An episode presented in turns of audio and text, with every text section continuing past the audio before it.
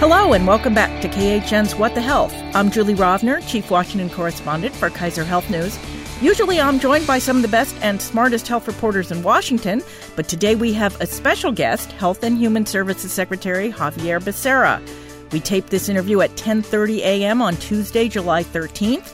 As always, news happens fast and things might have changed by the time you hear this.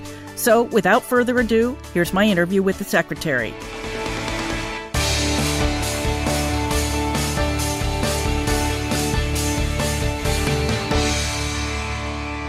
Are pleased to welcome to the podcast the 25th Secretary of Health and Human Services, Xavier Becerra. Secretary Becerra, thanks for joining us and for having us in the studio here at HHS. Julie, great to be with you.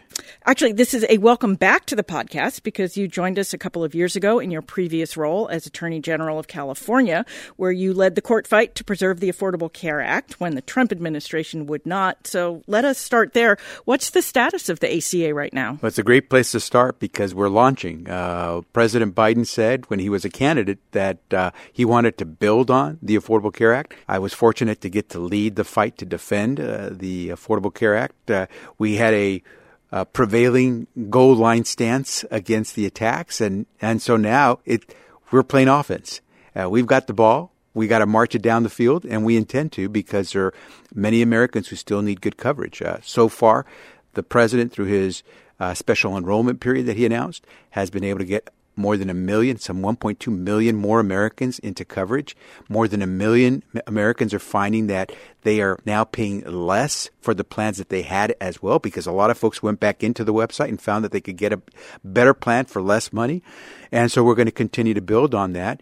And we're going to go after that last crunch of America that is not yet insured how are you going to do that? I know one of the, the big priorities is to fill in that gap for the people who don't have Medicaid in the states that didn't expand but aren't eligible for help on the Affordable Care Act exchanges. Right. Well, you've mentioned one really Im- important way, and that's a that's a no brainer because there are millions of Americans who could qualify for very good, very decent care. All the state has to do is take up the, the federal government's offer to expand Medicaid to those populations. You're talking 11 states now that haven't done it. Well, actually 10 because one state actually the the people in the state voted for it, but now the legislature hasn't yet adopted the Medicaid expansion. Yes, in Missouri. In Missouri, that's right. So four out of every five states has already done this for their people, and they've expanded health care to a lot of those citizens. The second way we want to do this is a very simple way. Uh, for example, maintaining the tax credits that the president passed in his uh, in American Rescue Plan that make it possible for sort of the working middle class family that wants to buy insurance but doesn't get the help that a lower income American does through Medicaid and finds it really tough to continue a policy even under the Affordable Care Act. The subsidies that the president expanded and extended in the American Rescue Plan have made it possible for countless American families to stay on those affordable health care plans. And if we can do that, wow, we're really getting close to chopping away at the final segment of uninsured America. I know in Capitol Hill, though, they're talking about trying to have maybe a federal only plan to get those people in that gap for those states that haven't expanded. Is that something the administration's going to work for? The solutions, they're coming hot and heavy, and we're willing to look at all of the above. We want Americans to know they're getting better coverage, at a better price for all Americans. So I'm not sure that a lot of people realize the breadth of what the Department of Health and Human Services oversees in the federal government, not just Medicare and Medicaid and the Affordable Care Act, but also the NIH and the FDA and the CDC and programs for seniors and children and refugees and health workforce trainings. Do you have like two or three top priorities, things that you really want to leave your mark on as secretary? Wow. Well, as you just mentioned, it's a huge agency. In fact, I, I like to tell folks, I mentioned it when I first was nominated, and, but I got to underscore it now that I'm actually here as secretary, just how mighty the second H in HHS is the human, the human services side. People always forget. You know, everyone remembers HHS, oh, healthcare, Affordable Care Act, Medicaid, Medicare.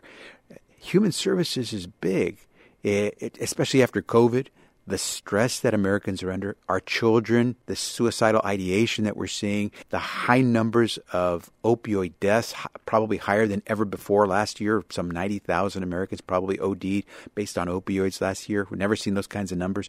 All of that, child care, data privacy in healthcare, that's us. All those things are part of the second H in HHS. And in terms of priorities, I love that President Biden has said that he wants everyone to feel treated equally. And so attacking disparities, the pockets of America that too often have been left behind. And that's very personal for me. Uh, there are a whole bunch of black and brown communities that have never had the kind of access to care that others have. And by the way, when they come to the doctor, they present with the kind of conditions that show that they didn't have health care before. Uh, all those things that we can address just by making health care more equitable are going to help all America and our economy be healthier. That's a big one. I'll give you little ones. Indian healthcare services. It's time we really put a focus on tribal communities and let Indian country know we, we really are serious about helping, being good partners, helping helping make sure that there's health awareness in Indian country. And I'll mention one other because both my wife would kill me if I didn't mention it, and because it's so severe. But in America, there are still women who die at childbirth in greater numbers and, than in developing countries. And that's really affecting our black community. African American mothers are dying at disproportional rates, in some cases, three or four times that of white mothers. And so, a little thing like that is a big thing for that child that's born without a mom.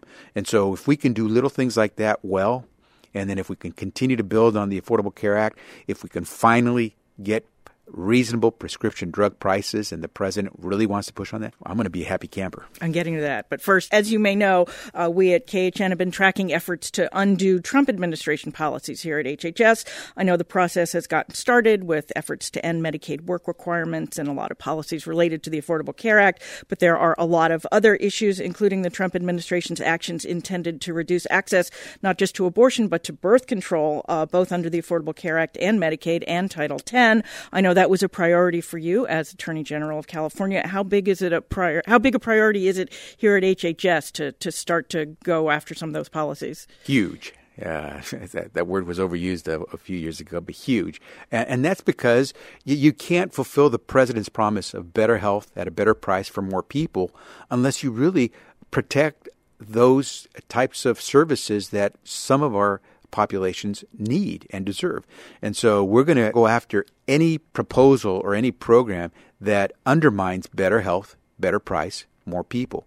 And that's sort of our mantra is what can we do to give you access to better quality health care at a better price and for everyone, more people. We still don't we still have about 10% of the population that doesn't have health insurance coverage and they use the emergency room as their point of entry where you and I would go to our family care physician, a primary care physician. Others wouldn't. And as I mentioned, something like maternal health, something very basic that everyone is for. And my wife, as an OBGYN, as I said before, she'd kill me if I didn't have a focus on maternal health. It's critical that we do those things because there are populations, we don't think about it, but there are populations that are suffering from lack of that type of service. So obviously, COVID is still job one for this administration. We're seeing the same sort of politicization about the vaccine this summer that we saw about masks last summer. We're also seeing a spike in cases due to the spread of the Delta variant. I know the administration has shied away from things like vaccine passports, but at some point, aren't we going to need a universal way to know who's vaccinated and who isn't? We, we need a way to get America protected and America moving forward and open. President Biden has been very firm about that. We're going to do what works best for America. Uh, this isn't a cookie cutter style approach where if it worked in Europe or in Asia or somewhere else, we're going to do it here. We're going to do what works best for America. And what he is doing in a in a country with 50 states and several territories and a whole bunch of counties and, a, and thousands of cities is we want to work with our local and state partners. And so how we do this will be based on our partnerships with our state and local partners. And what the president said is we're going to be your partner. We're going to be right there with you. We're not going to just say, here we're delivering the vaccines, go to it, buy. No, here are the vaccines. How can we continue to help? And that's why we're going to do outreach all the way to people's door if we can get there because we want you to know when we get a, a trusted volunteer from your community knocking saying, please go get vaccinated, we're supporting that effort by that trusted volunteer, whether it's the pastor, whether it's the uh, teacher, whether it's the wrestling coach. We want them to want you to know and we want them to know that we are going to be helping to make sure we protect you and COVID-19 does, doesn't discriminate. So we're going to go out there and help everyone. What do you do about politicians, though, including some governors, who are actually actively discouraging people from getting vaccinated? Look, 99% of the Americans today who are dying, and hundreds are dying every day from COVID, 99% of them, more than 99% of them, are unvaccinated. I don't know how you can spin that any other way than to say that if you're vaccinated, you're probably going to live.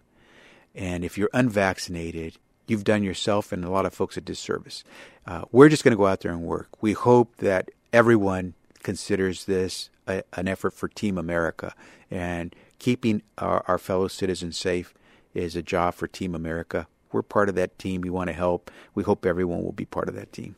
Is there going to be some sort of after action review of what happened at HHS during the pandemic? I'm talking about things during the Trump administration. Obviously, many things could have gone better. I do a review virtually every day. I, I get briefed on COVID essentially every day. I have a meeting with our our white coats, our experts on this uh, every week. And so we're constantly doing that. But I'm talking about what happened, particularly at CDC and FDA, where things things did not go well, as has been sort of documented. There's always a need to make sure you're learning from your past.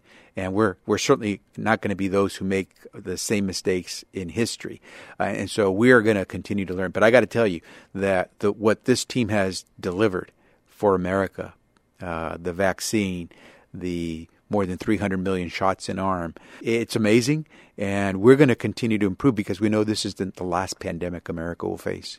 So, drug prices, as you mentioned, are obviously a big political issue, but the president hasn't proposed any specific drug price proposals of his own. He's actually passed the task off to the Department of Health and Human Services. Can you give us a preview of what to expect to be in that comprehensive package that he's asked you for? Actually, the president's been pretty uh, explicit. He is supportive of negotiation of drug prices so that when we get a price for our tens of millions of Medicare recipients and our tens of millions of Medicaid recipients, that it's the best price we could have bargained for. So he's for that. He has supported efforts to import the same drug that costs too much here from another country if it costs less, if we can do it safely. He has supported every effort possible to try to get us to get a fair price for prescription medication. But what he has said, to your point, is Congress, we need your help. We need statutory authority to do this. And so, how you decide to do it, we're going to be supportive, but do it. And so, he's clear let's do what we can to lower prescription drug prices, but he doesn't have a vote in, in Congress. He has some sway. He's going to use his authority as the, the leader of the country and as uh, the the man who carries the pen and signs things to, to try to get us there. Well, as you mentioned, I mean, there is some authority on importation if it can be declared safe. Um, but obviously, Canada and even Canada and Europe don't have enough drugs to supply the United States. Is that a, a real viable solution? And are you really going to pursue it actively? It, it is a solution, and we have to do it right. There are different lawsuits that have been filed on efforts to do some of these things. So it is critical. And by the way, as someone who who filed a whole bunch of lawsuits when I was Attorney General, uh, I understand how important it is to do it right. So I want to turn to Medicare. Um, as I'm sure you know, the Medicare Hospital Insurance Trust Fund is nearing insolvency, although how near it is, we're not sure because we haven't seen a Medicare trustee report this year. You're one of those trustees. Any idea when we will find out? And how serious a problem is this impending insolvency for the Biden administration? And Julia, just as we're looking at each other, I got to just tell you, how cool it is to be a trustee for Medicare. Having served in Congress for over 20 years, where we would always talk to the trustees about their report, now I'm one of those trustees. So it's, you know, it's one of those, you, you, you get tickled a little bit when you think about it, but it's serious stuff.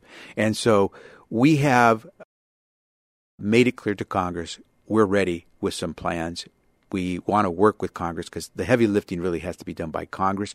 But take, for example, the president's budget uh, in his budget, he introduces some proposals that would actually extend the life of the Medicare Trust Fund. Uh, and so we are prepared to address solvency issues. Uh, remember that solvency doesn't mean bankruptcy. Solvency simply means that the, we'll, we'll only have the money that comes in on a annual basis to provide services. What we don't want is to have to reduce any services because Americans paid for their Medicare and it's been the uh, lifeline for so many seniors. And so we want to continue it at the high standards and quite honestly, improve it. And so President Biden has made it very clear. He'll engage. He's ready. He's no problem arm wrestling anyone on, on Medicare and keeping it vibrant. So we're ready. And when will we see that trustee report? Oh, I think yeah, you'll see it pretty soon. I, am not the only trustee, so I know. I, I, I, don't, I don't want to speak for all my co- fellow trustees, but it, it'll come. On Capitol there's also a growing push to add both new benefits to Medicare, like hearing, vision, and dental coverage, as well as to lower the eligibility age from 65 to 60, which was something the president advocated for on the campaign trail. Does the administration have a preference for one or the other of these proposals, or are you going to push for both? Our preference is to get it done. so it's a, a yes answer, yes. And again, because we don't have the vote, we can only hope that Congress works hard and gets it done. What's the it? Well, we'll take everything if we can get it all, but we'll take something for sure. And Americans really need have to have something, whether it's the hearing, dental, and vision benefits included for a lot of seniors who don't get that, or whether it's reducing the age for eligibility to Medicare from 65 to 60. There are any number of good ideas. By the way, some of them actually can save you some money. And so we hope that, that Congress is listening. So, Medicare Advantage, as you know, has grown uh, explosively over the past decade or two. Now, more than 40% of the total Medicare population is in some sort of managed care plan. Uh, many experts expect that number to keep going up. Yet, numerous government reports and whistleblower lawsuits, including at least two major cases at the Justice Department, have accused plans of overcharging Medicare by claiming their patients are sicker than they are. Do you think the federal government needs to crack down on these? These overpayments or seek changes to the risk adjustment payment system that was created by Congress. I think you were there when it was created. Um, that's often cited for triggering these overcharges. So, Julie, you're asking all the right questions because you're asking questions that, again, I, now I feel tickled that I get to do these. Before I was in Congress asking those questions that you've just asked, looking for results. Now I'm actually the person who's in charge of making sure our team does the right thing. And so, what I can tell you is this uh, we're going to look closely at all the programs because you can't give better health at a better price for more people unless you're getting the best bang for your dollar. And so we're going to make sure that everyone who gets a taxpayer Medicare dollar is doing the right thing with the program. And because there are a whole lot of seniors who depend on it. So we're going to continue to do the oversight. We're going to continue to ask questions. We're going to look at the data and then we'll act. But I will tell you this uh, having served in Congress for more than 20 years, trying to f- beat this one so we can open the door to the, those those hidden secrets. We're going to do what we need to do to make sure that Americans are getting the best health care out of Medicare, regardless of what the the format is. Uh, we're going to make sure that Americans are getting their dollars worth for, for their coverage. Are you going to let us see it too? As you know, Kaiser Health News has filed a Freedom of Information lawsuit to be able to see the results of the risk adjustment data validation audits, um, which is how the government decides whether these companies are actually overcharging or not. Are we going to are we going to get to see those finally? Well, uh, you know, I, have said that at HHS, one of our mantras is, uh, I mentioned already, the equity issue, but transparency and accountability. And so transparency is big for us. Uh, but as you know, uh, and as I mentioned before, we got to make sure we're following the rules because if we don't follow the rules, someone's going to sue us. And so, with regard to that issue, we're going to be transparent, but we got to make sure in the process of putting information out there, we do it the right way. It's the right information, the right data, and we do it the right way because otherwise, as you know from the litigation that's already been filed, we'll find ourselves in court. From the other side. From the other side. Last question. One of the biggest controversies right now is over this Alzheimer's drug, uh, Aduhelm, which was approved by the FDA over the objections of its uh, uh, advisory committees. Now, Medicare has announced that they're going to do a, uh, a national coverage determination to, to decide who should get it and whether Medicare should pay for it. And obviously, many Alzheimer's patients are on Medicare because it tends to afflict people who are older. How hard is that sort of a tightrope for HHS to walk on giving people potentially false hope or potentially a life saving drug or a life helping drug. Here's the thing I, I, mentioned equity, transparency, accountability. Three of the pillars of what we hope to do at HHS while I'm here. Now you're touching on accountability. And the beauty of HHS is that we've got some stellar agencies who are very independent. And they rely on that scientific independence to be able to go out there and take steps approving vaccines for COVID 19 and giving the public the confidence to know that it was done right. Because the moment you're injecting yourself with that vaccine, you're trusting that our experts got it right. And so, with regard to Aduhelm, the American public has to know that we're getting it right. And here you're talking about two separate agencies within the same department. You're talking about the FDA, uh, and then you're talking about CMS. Uh, CMS is the agency that really oversees Medicare and Medicaid. FDA has already acted. CMS must now act. Two separate agencies, both within the same house. The beauty is that they each have independence to do things the way the facts and the science drive them. And so FDA has made a decision. Now CMS has to make a decision. Both will make the decision that they think best based on the facts and the science. That's the beauty of HHS is that we operate as one agency, as one department, but we have experts in different fields and all of them can operate knowing that they have the independence to try to make the right decision without being influenced by anyone else. See how that turns out thank you so much for uh, joining us, and I hope we can do this again. Oh. Maybe maybe a year in. I'm ready. I'm ready. So that's it for this bonus episode of What the Health. As always, if you enjoy the podcast, you can subscribe wherever you get your podcast. We'd appreciate it if you left us a review. That helps other people find us too. Special thanks, as always, to our ace producer, Francis Ying, who made sure this all got taped properly. And also, as always, you can email us your comments or questions. We're at whatthehealth, all one word, at kff.org, or you can tweet me. I'm at Jay Rovner. We'll be back in your feed on Thursday with the rest of this week's health policy news. In the meantime, be healthy.